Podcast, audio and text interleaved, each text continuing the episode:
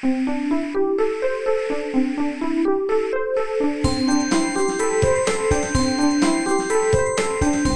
速中文，Slow Chinese。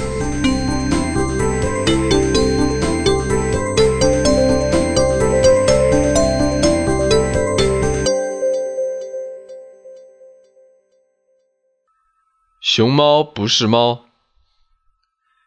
熊猫也叫大熊猫，它人见人爱，被称为中国的国宝。熊猫的数量很少，而中国则是它唯一的故乡。可是，熊猫到底是熊还是猫？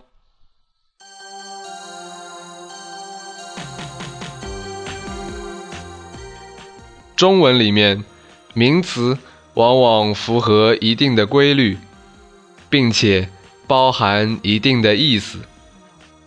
比如，交通工具里面，无论是火车、汽车还是自行车，它们的名字里面都有一个“车”字。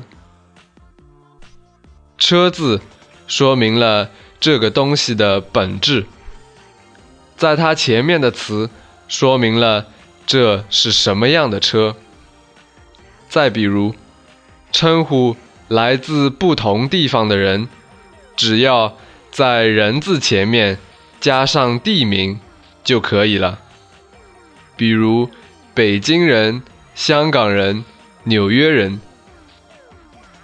在科学研究上，中文的这种优势非常明显。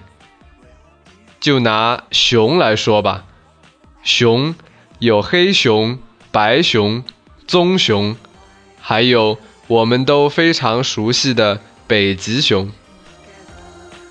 学习中文的你可能会想，按照这个规律，那熊猫一定是一种猫吧？如果它是熊的话，应该叫猫熊才对啊。你说对了，最早的时候，大熊猫就叫做大猫熊，也叫花熊或黑白熊。为什么猫熊变成了熊猫呢？古代中国人写字的顺序是从上往下，或者从右往左。到了近代，人们才开始。从左往右写字。刚开始的时候，由于人们没有统一，出现了一些错误。据说有一次，动物园有一个标本展览，熊猫标本的牌子上面按照从左往右的顺序写的“猫熊”，被人读成“熊猫”，于是。人们都记住了“熊猫”这个名字，久而久之，就成了习惯。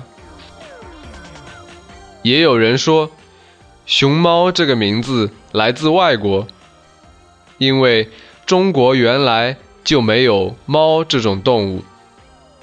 大熊猫这个名字可能和另一种动物有关，那就是小熊猫。小熊猫长得才像猫，大熊猫只是运气不好，被人叫错了名字。